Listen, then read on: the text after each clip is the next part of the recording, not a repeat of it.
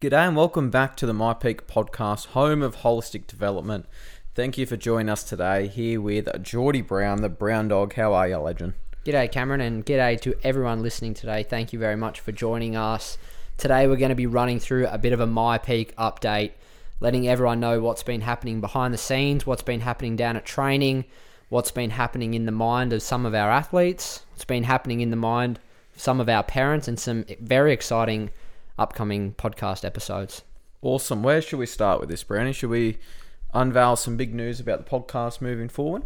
I think we should. So, the podcast over the next, well, probably 20 or so episodes will take a bit of a change from just hearing Geordie and I voices every week. We've already done some and we've got some lined up and some ready to go with um, some episodes with some Big Bash players, some professional cricketers, not just Big Bash, also international cricketers as well. Yeah, we've um, we've uh, called upon the network and uh, decided to reach out to a few of the players we've either played with or against, or we've known growing up. And luckily enough, um, some of them have gone on to be quite successful cricketers. So, in doing that, you learn a thing or two along the way that Cam and I haven't had the experience in. So, we're reaching out to gain some more knowledge um, and to record a few episodes for you guys to listen to to pick up a few tips and tricks on what it takes to become a professional athlete. Yeah, absolutely. And we also unpack what each player went through to get to where they are now. So, kind of their pathway to professional cricket. And then also they reflect on what they would do differently. There's this age old saying of if only I knew now what I knew then. Mm, hindsight, I like to call that. I think I got that wrong too. If only I knew then what I know now. That's the saying. So they give our young myPEAC athletes some advice that if they were in their shoes, they would have done things slightly different. And that's how myPEAC was created because if Geordie and I were the age of our myPEAC athletes, we'd be doing things differently to what we were when we were their age. So it's good to hear different voices and voices that made it to the professional um, systems or are still progressing through professional systems to give their advice as well and let that be a lesson to our youngsters that they can implement into their training or into their preparation or into their game. Yeah, so for the next few weeks, we're probably going to be releasing an episode or two a week. So stay tuned. Cam and I are still going to release the ones that we do together and unpack a few different topics and uh, give you a few tips and tricks and updates on what's happening, but there'll also be the professional athlete um, episodes coming out as well. So make sure you click follow if you haven't followed us on Instagram or um, Spotify or Apple Music yet, so you can get those updates regularly. You don't want to miss out on those episodes. Should we announce our first episode? Yeah, I think we should announce our first episode. It's an exciting episode and uh, one that's a little bit closer to the myPEAC Centre than you think. So our first episode dropping this Friday. Dropping this Friday. So only a few days away is with Jordan Silk, arguably, or as Ricky Ponting stated, the best fielder in the world. Yeah, he's a gun fielder, and I think anyone that's watched it will know that he's he's not just known for his athletic ability, but someone who uh, follows success around a lot, a good leader, a good human being, um, and someone that's definitely had their challenges through their professional career trying to find uh, his role and where he fits in certain sides. And now he's an absolute glue for the uh, Sydney Sixers and their su- success, and also now um, the captain of the uh, Tassie Tigers. So he was a fantastic episode and an absolute pleasure to sit down with Silky last week. And we're looking forward to everyone listening to the knowledge he spits at us over about half an hour. Yeah, if you've been in our program for a while, you would have heard both or either Geordie and I mentioned Silky's name down at training. He's a guy that kind of optimizes what myPEAC is all about. He's not necessarily the most flashy player, doesn't clear the boundary from ball one or do the things that youngsters grow up aspiring to do with bat in hand, but he does everything else that goes with the game, and that's why or how he's built his success. Little things like running between the wickets, mm. minimizing dot balls, feeding the strike to a set batter at the other end, building a innings, finishing an innings off. All these little things that, well, they're not little things; they're huge things because that's why he's so successful. And then off the back of that, I'll take my statement back. He does do things people love because everyone love to take the catches or mm. the hmm. boundary rides that Silky does week in, week out. But we unpack how Silky's able to do that every time he fields. So It's good to take a classic catch here or there, but how do you take those catches or create those opportunities every time you play play cricket? So, really, really excited to drop this episode. I know Geordie and I took a lot out of it ourselves as players, as coaches. So, so it's going to be great for you youngsters to listen and implement all these things that Silky uh, spoke about in the episode. As players, Gave me a chuckle after I said that. that was funny. But no, set an alarm for when you finish school, guys. Uh, on your way down to myPEAC on Friday, if you're in the uh, Campbelltown crew, pop that episode on. You should be able to knock most of it out on your way down to training, and we can have a chat about it when you get there. Yeah, just before we move on to the next part of our episode, we've purposely kept the episodes with these guys to around the 40 minute mark. So I know personally someone that's a big consumer of podcasts. If a podcast pops up, even if I'm interested in it, if it goes for an over, well, really an hour mark or an hour, 20 hour and a half, it's just really hard to get through. So we've kept the episodes to around that 40 minute 40 minute mark so everyone can punch it out in either one sitting or could be just the trip to and from cricket training. You'll have it done and dusted. All right, let's move on. We want to give you guys a little bit of an update around where we're at this time of year. So, obviously, we have done our first bit of a slog uh, in the off season. We're about six, seven, eight weeks in now, and um, we've been doing obviously some very tough sessions for the athletes and also the parents that watch. We've been challenging our athletes very physically at the moment. Um, some of them are a little bit upset around some of the things we do, but that's okay. We know it's uh, going to be a great benefit to them come the season. So we're about eight weeks in or seven weeks into our um, Saturday morning sessions, which are going really well. Um, the athletes that are coming down um, to the Saturday mornings are going leaps and bounds at the moment. The uh, not just the physical attributes, but what they're doing mentally. Uh, they won't even realize until the season probably rolls around how much improvement they've um, been able to develop mentally coming down to these sessions. There has been oh, probably eight or nine very consistent athletes over the last five weeks, and then probably two or three very consistent athletes over the entire time we've been down there. There's only actually been one athlete that's come to every session. Oh, Who is it? Have a guess, Brownie. Oh, it's Lee. It's Lee. Oh, it's Lee, champion Lee. He's an absolute weapon, and even um, even his old man Glenn's been jumping in and, and showing the boys how it's done too. So well done, Lee. Um, definitely one of our more mentally tough athletes at the moment because he's putting the reps in. Doesn't just happen. Um, he's a very hard worker and loves to challenge himself physically. So congratulations to Lee if you're listening. I think that's where we can touch on first. So I know we sent a video out to a few of our athletes just the other day where a guy was talking about um, the neuroscience behind when you complete something very difficult and how once you complete uh, cross the finishing line and complete something that's really difficult, it makes it easier to com- complete harder things moving forward. So I think Lee is someone that jumps in and does it regardless anyway. But every time you're down at these sessions, and it doesn't even have to be at the running track on a Saturday morning, it could be something you're doing in your own time or the normal myPEAC sessions when we're out doing fitness. Every time you do actually um, tackle that mental, because it's a mental and a physical, but more so mental obstacle that crosses your mind almost every time you get to a certain point.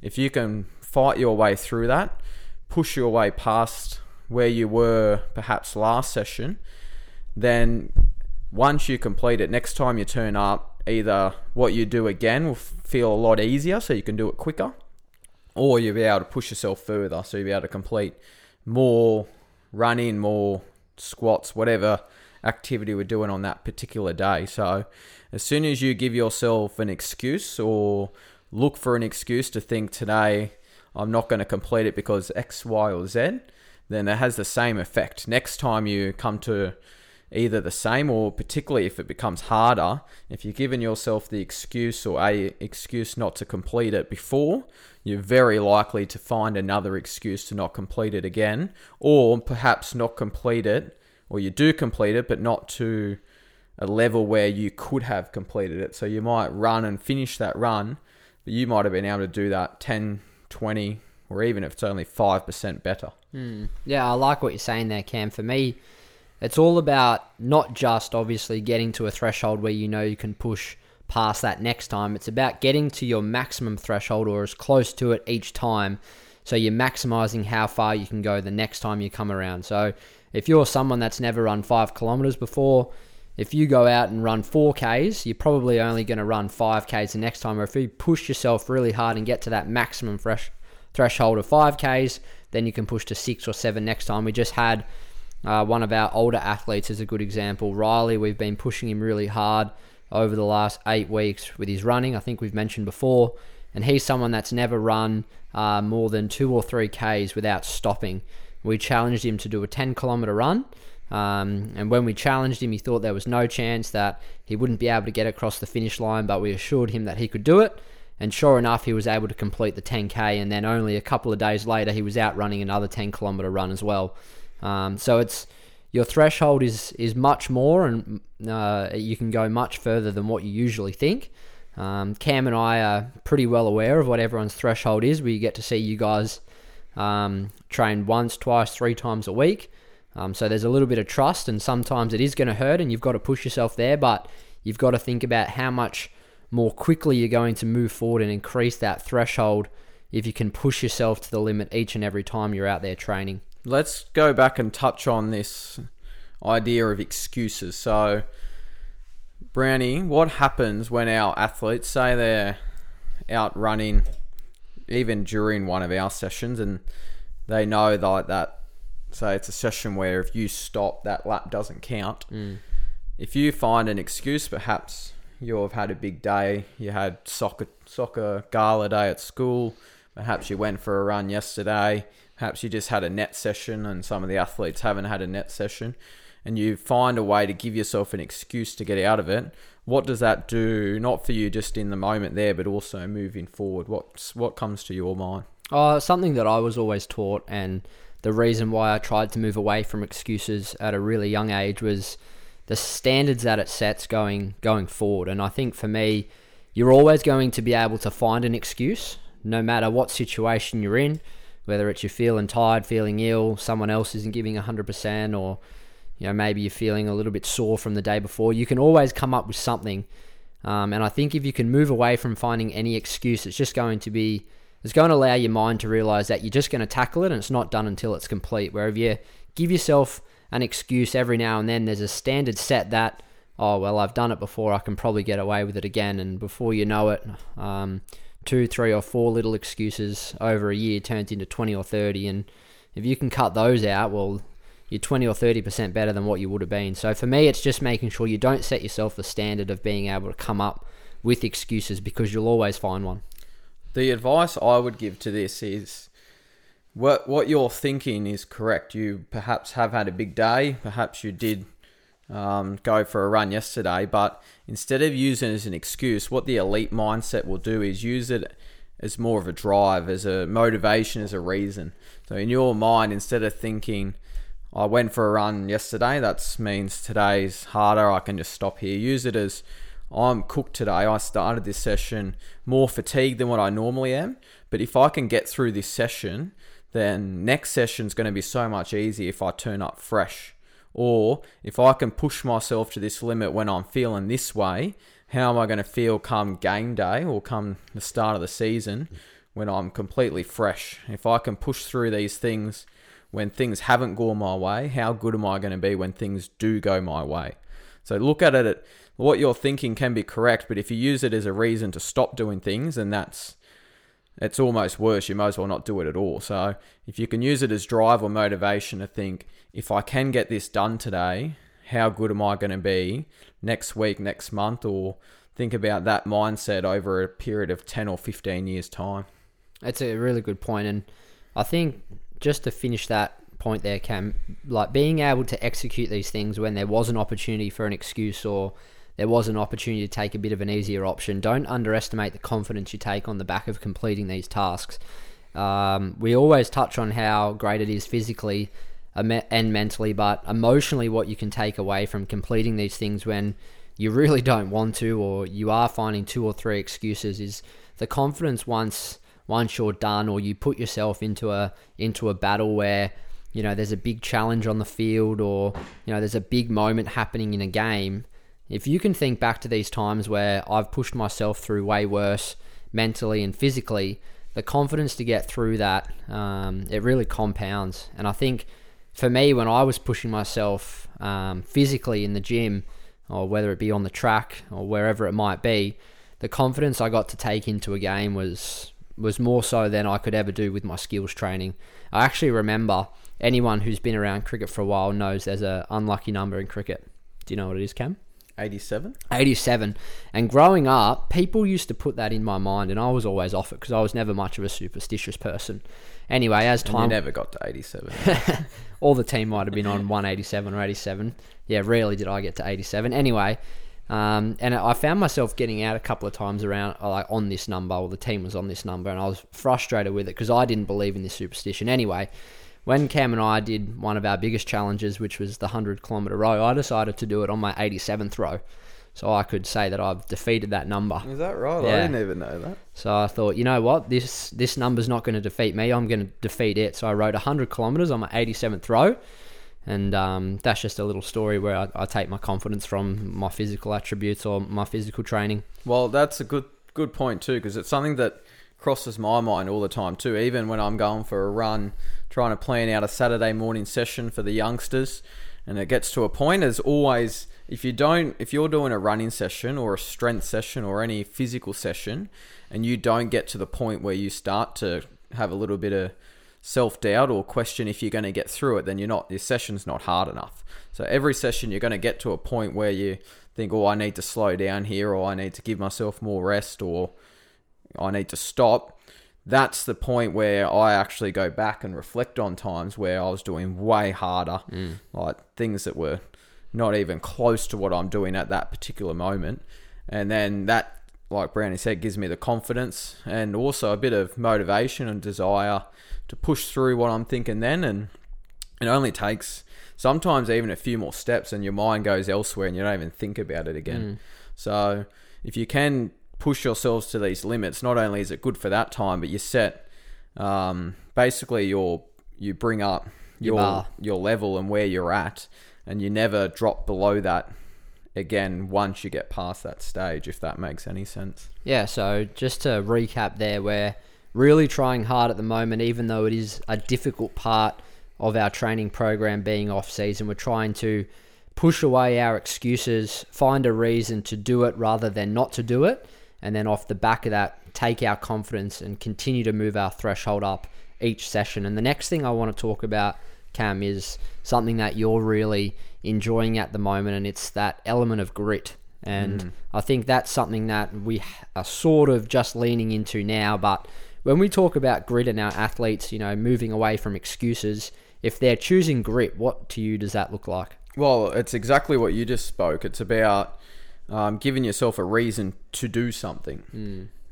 Like I said earlier, every time you do a session, at some stage in your mind, you're going to think it hits a point where it becomes really hard. And those that have grit are the ones that find a way to get through it. And those that unfortunately don't have grit are the ones that don't get through it and they either stop or they slow down or, like we said earlier, they'll find an excuse um, to not get something done. So if you're someone that does display grit, you're the person that when everyone else is slowing down, you're actually speeding up. Mm. And it's a funny example. We go back to the only athlete that's turned up to every Saturday morning session. When everyone starts to slow down at those sessions, it's Lee who starts to actually run faster or across the finishing line faster than what he was then at the start of that session. So grit is a very important characteristic that anyone can do something when it's easy or when things are going their way or when they've had some uh, good performances in the past. But when things aren't going your way, how do you respond? And cricket's such a fickle game. Remember reading Shane Watson's book, and Ricky Ponting only ever scored above 50 in 30% of his innings. So for the guy that's one of the best batters to ever play the game, if he's only ever um, scoring, you know, not even one in three times, then for the rest of us out there that aren't quite as good as Ricky Ponting, it's going to be even harder to achieve what we want to achieve week in, week out. So, what's it like when things aren't going our way? And are we going to have the mental resilience to keep pushing through and making sure that we're doing what we need to do to try and increase our consistency and achieve those results that we know that we can achieve if we do have that grit. Yeah, I think just to finish on grit, for me, the last thing I'll add to that is being able to choose to do things properly even when it's difficult. There's speeding up and turning up and doing all those things, but it's about completing it properly, whether that's hugging the fence a little bit more or whether that's making sure the technique stays a little bit better or making sure your foot crosses the line when we're doing shuttles. It's about executing these things properly at 100%, doing the one percenters even when we're tired, frustrated, there's obstacles in the way. It's having the integrity to finish something uh, with purpose. Well, that's that's a great point because when things start to go against you, and or not even that, when things start to get hard, it's those that are willing to emphasize the little things even more importantly. Yeah. When you start to get fatigued, and like a good example is our strength session we did last week with both the Penrith and Campbelltown people, and you had to hold a plank or do dead bugs for almost two minutes. And those that sort of stopped or gave up just meant that they had to do it for another two minutes. So instead of having the grit and the almost the courage to hold on for another 15 or 20 seconds, instead they chose to give in. But then as a result, you had to do it for another two minutes. So is it easier to do something and just hold on for another 10 or 15 seconds, or do you want to give yourself a 10 second rest and have to do the whole set again? Yeah, and I just I want to touch on the inner voice too. So when you get if you're an athlete or even a parent who's doing their own training, when you get to a point where it is difficult and you it's time to sort of flick into that grip mode, try and be aware of your inner voice. Try and figure out what it is you're saying to yourself that's either either giving you the excuse to stop or giving you the motivation to keep going. And this is where the training element comes into it because if you don't have, you know, as much grit as what you want yet, it's definitely a trainable skill. So when you start to feel that real pain kick in and you're ready to stop, try and have some awareness around your inner voice and what it's saying. Why is it giving you the excuse to stop or slow down or give up? And then start to tell yourself those things that would motivate you to keep going, the reason why, or what you're going to get out of it, or tell yourself that you're tougher than whatever challenge we're, you know, putting in front of you. So challenge the athletes and the parents too. Next time you're doing some exercise or a really difficult challenge, when you get to that point where you need to turn your grid on, try and figure out what it is that you're talking to yourself about inside your mind. Absolutely. And before we move on, also want to touch on there's plenty of athletes that their grit in the last six to eight weeks has gone levels and levels above than what it was previously. So definitely, it's something that you do, like Brownie said, have to actually train and work on. But the only way to do that is to take yourself outside your comfort zone and get yourself to a stage where you have to rely on your grit to get through something. Because if things just stay comfortable, then you won't need any grit to get through it. So well done to those athletes, and there's plenty of them that are taking themselves outside their comfort zone and training how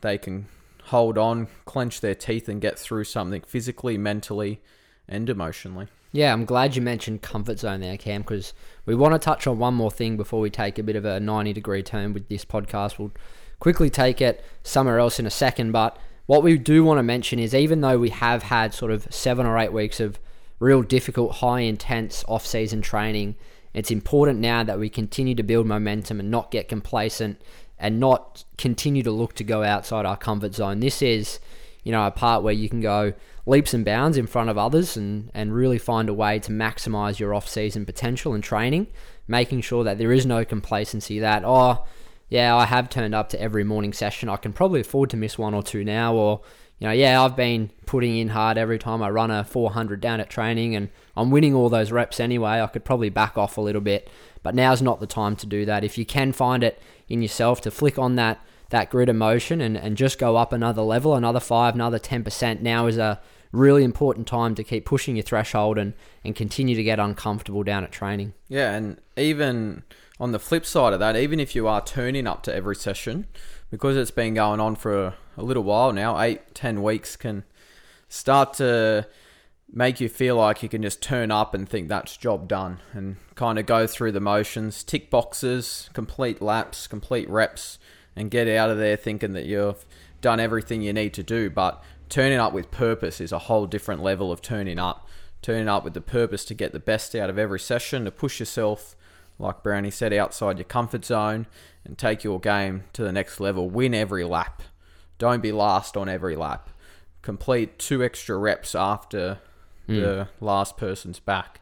Keep running past the line. Take three steps past the line. Just little things that your mindset shift from doing something with purpose to just doing something can play a big role, and that that also plays a big role in, like we touched on earlier, in avoiding your mind going to excuses because your mindset is so set on um, doing things for a reason that you'll never find an excuse because you're doing things with another reason other than just completing the rep for uh, for your own satisfaction or for feedback from a coach or another athlete or your parents or whatnot, but doing it for a much more powerful reason. Yeah, close enough definitely isn't good enough at this time of the year. And, um, you know, there is a power in one more. And, and Cam's hitting the nail on the head there, you know, whether it's going past the line by a couple of steps or doing another rep after we call time or kicking up a gear the last 100 meters. Those little moments there are what separates the, the good from the elite.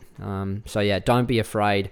When you think the finish line's near, how much further can you go? So, We'll just take a quick 90 degree turn here. We've had some good questions come in from a few of our parents lately around some topics uh, we should just touch on. Um, so, one of the things we've been asked is how should our athletes or how should uh, athletes in general behave on game day? And I think there's a little bit of um, subjectiveness to this question, um, and it's also sort of um, determined a little bit by the family, a little bit by the coach, also a little bit by maybe a program that the uh, athlete's involved in. But I think it's really important that um, any coach, uh, if you're sort of playing in a maybe a rep team, set some expectations around behaviour.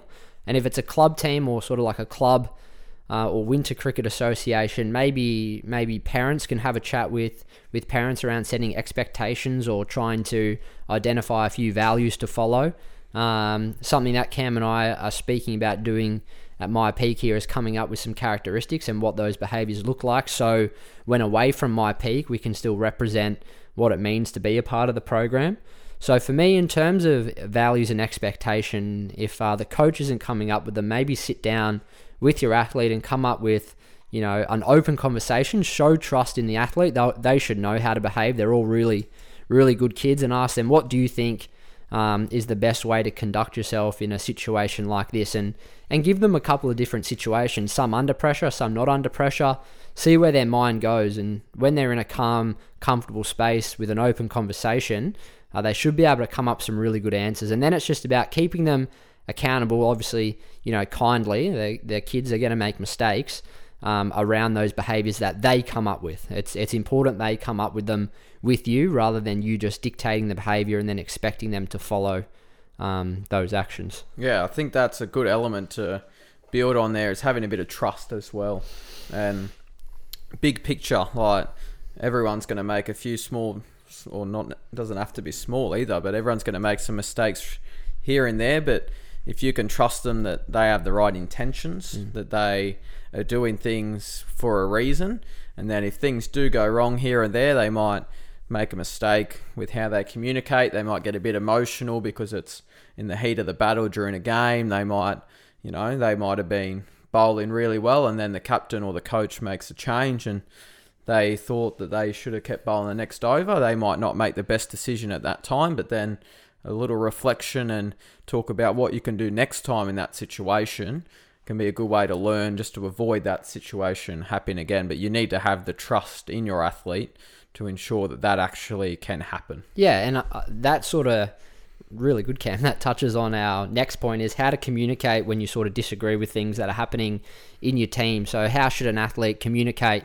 when they're frustrated, or how should they approach someone when they completely disagree with maybe a decision that was made on or off the field? And I think this is a tough one because sometimes, you know, you might be talking about a situation on who to bowl, whether it's you or not, and you have to quickly voice your opinion so you can either get the ball or pass it on to someone else or a specific fielding position, and you do need to have that conversation quickly. But I think if any time one of our athletes are dis- disagreeing with the coach, I think these things are best spoken about either away from the game, so with no like with limited emotion, not you know, while you're high on your emotions and either really frustrated or really excited or whatever it might be, and try and do it one on one or you and your parent or parent and athlete. I don't think it's good trying to put any sort of coach on show in front of three or four other other athletes there trying to voice your opinion on why you think what they're doing is wrong or incorrect. So I think for me, when you disagree with something, it's respectfully with the values or the expectations you set with your athlete, pulling them aside, pulling the coach aside, and just voicing your opinion. And and you know you've got to be happy as an athlete to cop whatever answer they give. If you're going to ask them why are you doing this, and they might say, "Look, mate, I just don't think you are up for it." Today, or I just don't think your ability suits that situation of the of the game. You've got to be happy to take whatever um, advice, criticism, or you know whether it's positive or negative um, that the coach passes on to you. And uh, I think it's always good to seek answers if you're unsure. Um, but just make sure that you're sort of being accepting of what the coach wants to communicate back to you as well. Yeah, and going on, that's great advice. Exactly what I would say too. Do there's always a time and a place, and you can also relate coach to captain there too. If the captain makes a situ uh, makes a situational call, you have to trust them in that situation. After the game, you can then have a one-on-one conversation. Did you think of this? Did you think of that? But I think the other thing to touch on too is again what I touched on earlier is intention. So if your intention is to give yourself more opportunity, then that's where your answer lies because the captain or the coach is more often than not thinking about what the team needs. So if what you're thinking about is what you as an individual needs, then you need to put your team above your individual needs. So if next time you're in that situation, maybe even think why why is the coach or why is the captain trying to do what they're doing. If you can't figure that out, then that's when you can have your conversation one on one or away from training or after the game at the end of the day. Yeah, and I think just one final point there is to make sure that athletes you are aware of your body language during these conversations, particularly even when you're not communicating. For example, on the field, it can be very obvious what an athlete's thinking when they felt like they should have bowled or whether they felt like you know when someone's dropped a catch off their bowling. The body language is super super important um, when making sure that we're following our values or our characteristics or our expectations of behavior. Um, because even though you might be biting your tongue with your head down and your foot kicking the ground, it, it doesn't quite re- uh, reflect well. So just be careful and, and try and be aware. And, and parents, keep an eye out and just communicate with your athletes about their body language, remembering that mistakes are going to happen and it's just about um, creating a safe environment for the kids to learn from the mistakes. We're not getting frustrated or angry at them when they do something, um, you know, poorly or they move away from their values for a second. It's just about keeping them accountable and, and putting in some processes to be better next time. Body language is so important, isn't it? It's something I always say is your body language is just the way that you tell the opposition or tell anyone what's going on in your mind. So be very conscious and very aware of what what your body is doing without you even knowing about it. And often your body language can actually be even more important than your words. You might be saying something, but if your body's telling another story, then that's probably the underlying thing going through your mind, and your words are trying to get you out of a situation or avoid a situation. But if your body language isn't replicating than that, then that's what the person or the coach or the captain's going to see. All right, crew. Well, that probably brings this episode to an end, but we've got some exciting episodes still coming this week. Like we mentioned, Jordan Silk will be on the podcast this Friday. Make sure you're ready for that episode to drop. If you're new to the podcast and you're listening to Cam and I thinking this program that the boys are talking about sounds like a community I want to be involved in, don't be afraid to reach out to us. Uh, DM us on Instagram's a great way, or if you're a parent, you can head over to our website and inquire there. Uh, we'd love to have you a part of the myPEAC program, taking your athlete to a new level both on and off the field. Yeah, the last thing, just before we let you go, and next time you'll be listening to us will be with Silky, is just be really uh, thorough with how you listen to the podcast moving forward. So we're about to get some very good cricketers on the podcast to share their experiences, like we touched on. But yes, they will be enjoying to listen to, and there'll be some good stories there that you can relate to but also think how can that apply to you? How can that apply to you as a person, as an athlete, and as a cricketer? And what can you take away from these episodes that you can actually practically apply to your own own game that will ultimately either improve you, grow you, get you further, or also make you enjoy the game that we all love so much. Well done, Cam.